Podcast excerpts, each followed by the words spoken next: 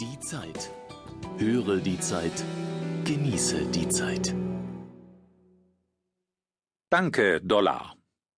Allen Sorgen zum Trotz. Die schwache Währung könnte Amerikas Wirtschaft beleben. Von Thomas Fischermann.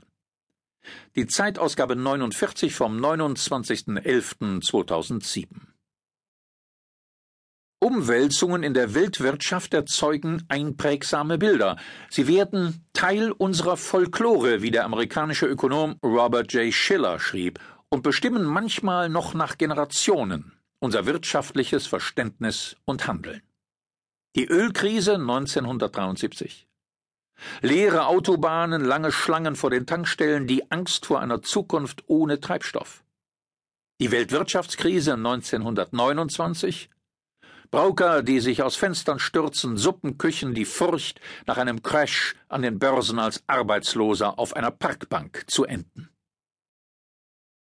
Die eindrucksvollsten Bilder aus der Wirtschaftskrise 2007 sind wohl jene langen Häuserreihen in den Vororten der amerikanischen Städte. Hundertfach wurden sie in den vergangenen Monaten für die Presse und die Nachrichtensendungen abgelichtet.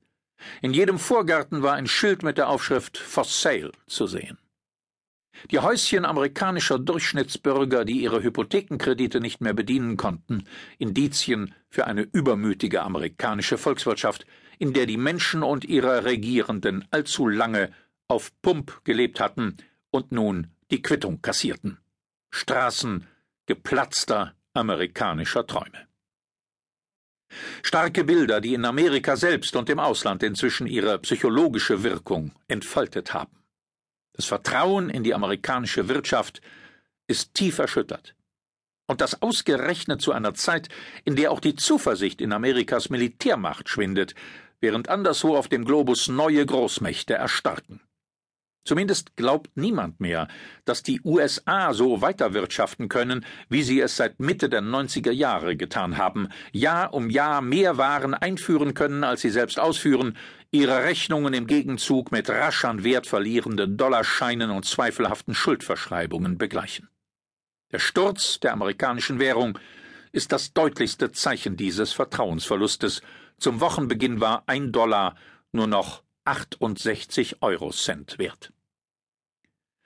Bloß darf man es mit den Schlussfolgerungen nicht zu weit treiben.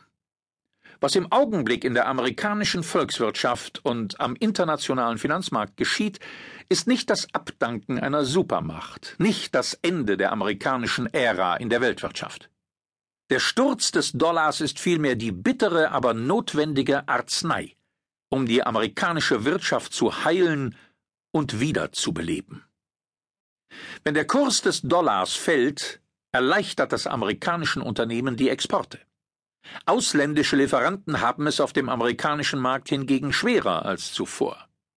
Das trifft längst nicht alle, aber viele europäische Unternehmen empfindlich.